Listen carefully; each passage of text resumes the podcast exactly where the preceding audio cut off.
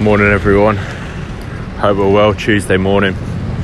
I've just got up early, been in the gym. It's now half eight. I'm going into work, into HQ, and yeah, just a little voice note because we're about to hit 2,000 listens, listeners on this.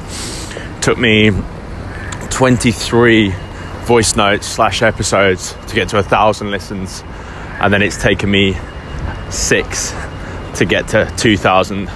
So the people listening to these is growing, which is always, I just, yeah, it's amazing. So thanks everyone for listening. Thanks everyone that's listened to the last episode as well. Brought on JMO to talk about, the, to answer the question, would we ever sell Sanctus? Talked about loads of stuff in there. For one, what's interesting is, had quite a lot of feedback from it.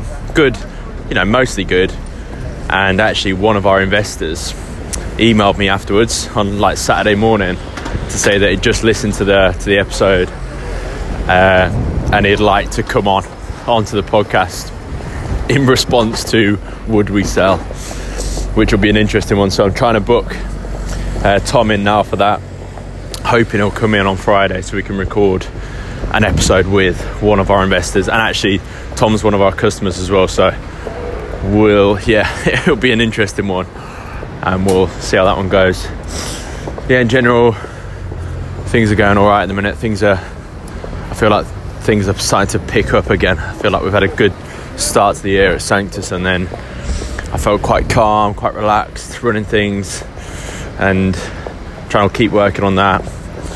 And then, yeah, as the year's starting to really kick on, just things are getting busier, more's happening and it becomes I suppose like more important for me to just keep keep myself calm, keep working on myself, keep looking after myself basically so that I'm in a good frame of mind to be able to tackle like these bigger things that we're starting to to come up against.